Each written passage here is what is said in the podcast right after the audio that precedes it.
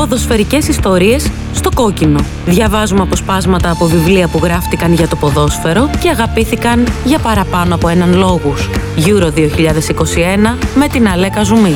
Στον ήχο ο Λάζαρος Καραγιάννης.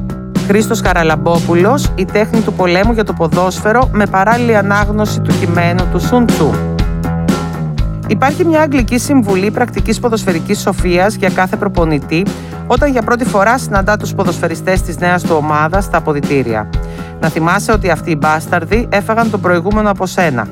Ο προπονητής δεν μπορεί να αγαπάει, να δείχνει δηλαδή μεγαλικιότητα στους ποδοσφαιριστές του, οι οποίοι ανταγωνίζονται για 11 θέσεις που φέρνουν αναγνωρισιμότητα, χρήμα και χτίζουν καριέρες. Μπορεί να είναι δίκαιος μαζί τους σε ό,τι αφορά την αξιολόγηση των προσπαθειών τους, να τους σέβεται ως επαγγελματίες, να τους βοηθά να εξελιχθούν, να μην κάνει διακρίσεις, να μπορεί να τους εμπνεύσει, να τους επιβάλλει την πειθαρχία, να δίνει κίνητρα, να είναι καλός ψυχολόγος, ψύχρεμος, ευθύς, μεταδοτικός, απαιτητικός και κυρίως να κερδίζει τον σεβασμό τους.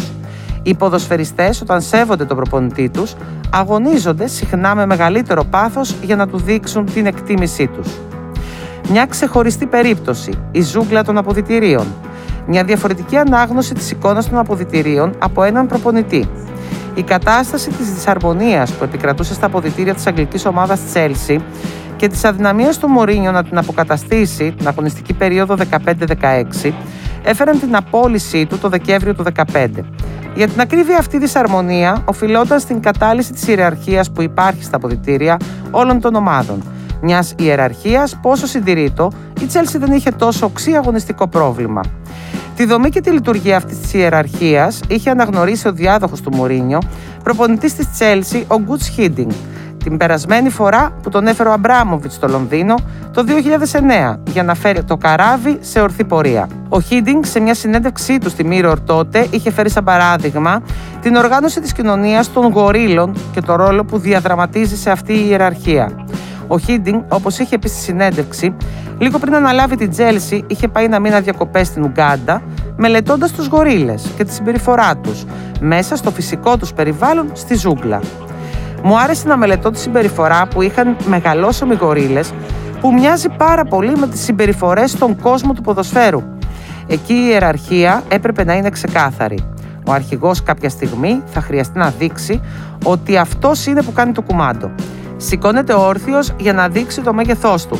Χτυπάει τις γροθιές του στο στήθος του και βγάζει δυνατές κραυγές για να φοβήσει και να αποθαρρύνει κάθε υποψήφιο διεκδικητή της θέσης του. Ο Χίντινγκ, την πρώτη εβδομάδα της παρουσίας του στο προπονητικό κέντρο, προσπάθησε να εντοπίσει ανάμεσα στους παίκτες της Τσέλσι τους μεγαλόσωμους γορίλες.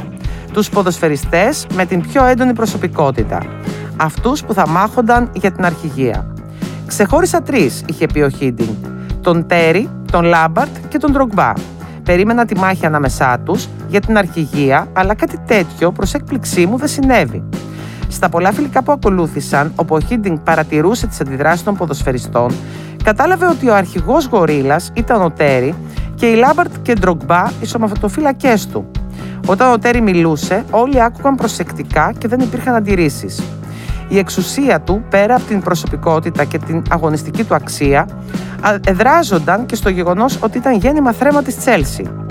Καμιά φορά οι Λάμπαρτ Ντρογκμπά έλεγαν κάτι ίσα ίσα για να επιβεβαιώσουν και να υποστηρίξουν τα όσα είχε πει ο Τέρι. Η ιεραρχία ήταν ξεκάθαρη. Λειτουργούσε συνεκτικά και δεν σήκωνε αμφισβήτηση. Στην Τσέλσι το 2015 ο Τέρι δεν ήταν ο αρχηγός γορίλας που ήταν κάποτε όταν ήταν νέος. Οι Λάμπαρτ και Ντρογκμπά είχαν φύγει και τους ακολούθησαν και άλλοι ποδοσφαιριστές με ισχυρή προσωπικότητα όπως ο Τσέχ και ο Κόουλ.